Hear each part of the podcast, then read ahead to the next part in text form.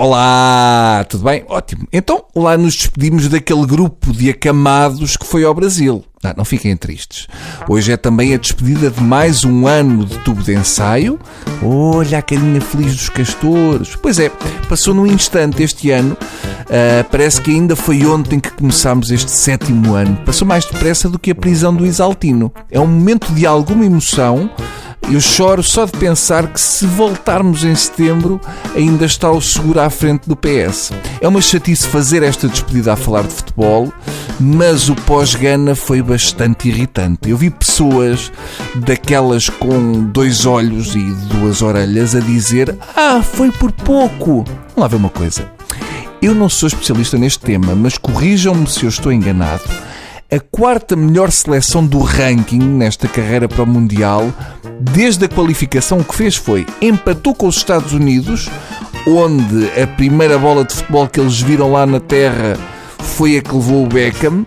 Eles ainda nem sequer sabem as regras de cor. Atenção, não ganhámos a Israel, perdemos com a Irlanda, levámos 4 da Alemanha e ganhámos 2-1 à equipa do Ghana, que na noite anterior tinha feito uma festa com bar aberto. Às 4 da manhã, os tipos do Ghana andavam à porrada com garrafas no hotel. Às 7 da manhã, foram de sandálias receber o dinheiro que os pais enviaram. Ou seja, nem a uma viagem de finalistas de ganeses damos uma tareia.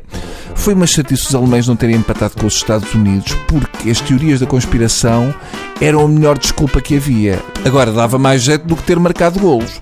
Por acaso, quando vi aquele autogolo do tipo do Gana, com, com aquela crista de ganso, pensei, tu queres ver que o Jorge Mendes pagou mais do que o presidente do Gana? Os tipos do Gana receberam 30 mil mas foi na moeda deles, porque na nossa moeda são 17 euros. Eu achei que aquele tipo do Gana era muito suspeito. Mas é saber se o Humberto Coelho não foi por acaso ao banco anteontem à noite. Perante aquele autogolo, eu pensei, esta hora devem estar os americanos a dizer que isto está tudo combinado, como naquele Zimbábue e Ibiza de 1953.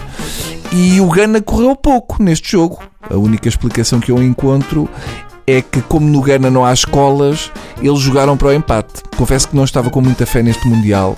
Se o João Motinho, que é o esteio do nosso meio campo, levou o baile de dois tipos que trabalham no McDonald's, hum, ia ser complicado. Mas, atenção, não posso despedir deste ano de tubo a falar de futebol, por isso deixa-me cá abrir o jornal e terminar com outra notícia qualquer. Deixa cá ver. Ah, esta é boa. Não sei se já viram esta notícia. Ainda antes de começar a orientar a equipa francesa do Clermont Foot, de futebol profissional, a treinadora portuguesa Helena Costa, a primeira mulher a treinar uma equipa masculina, demitiu-se do cargo.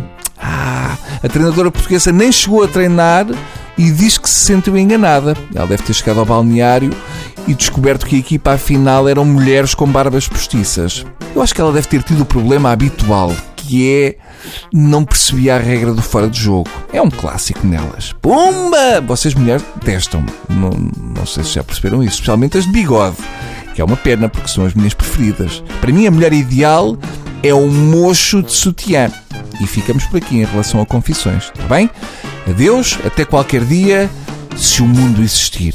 Beijos.